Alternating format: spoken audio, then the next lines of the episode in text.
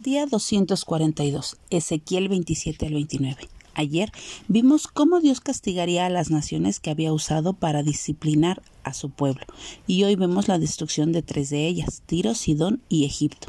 ¿Sabes? Dios humilla al que se exalta. Y esto lo vemos claramente en la historia de estas naciones, sobre todo con la historia de Tiro. Esta ciudad se había regocijado de la caída de Jerusalén, ya que esta última controlaba las rutas comerciales por tierra y su caída beneficiaría a Tiro. Según los historiadores, el asedio de Tiro duró aproximadamente 13 años, y aquella hermosa, importante, imponente y arrogante ciudad fue reducida a un montón de escombros. Tiro fue una ciudad que, de renombre, debido a su comercio, su sabiduría y su gran fortaleza. Desde la perspectiva humana, las probabilidades de que esa ciudad dejara de existir serían casi nulas. Supongo que sería como pensar que una potencia como los Estados Unidos fuera borrada de la faz de la Tierra.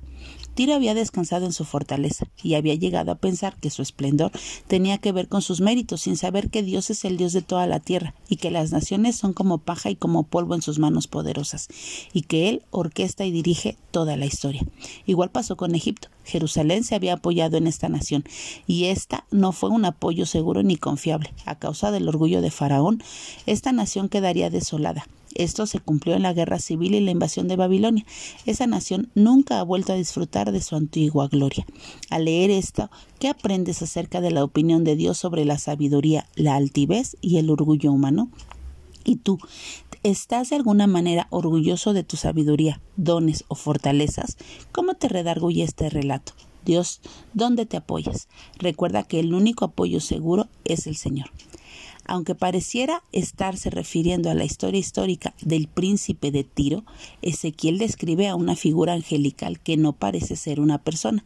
La enseñanza está dirigida al rey, pero Dios a través de Ezequiel describe el inicio, la caída y la condenación eterna de Satanás para mostrar a este rey cuál sería su final, este querubín era un ser creado.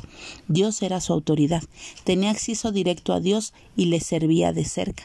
Era poderoso intachable y hermoso en gran manera.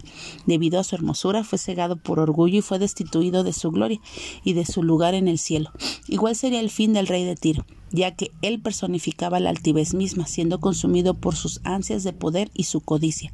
El orgullo puede convertirse en un obstáculo para ser usado por Dios si no nos arrepentimos. A causa del orgullo, Satanás perdió sus privilegios. ¿De qué te aprovechará ganar al mundo entero si pierdes tu alma? ¿Hay orgullo en tu corazón? Habla con Dios y ponte a cuentas con Él.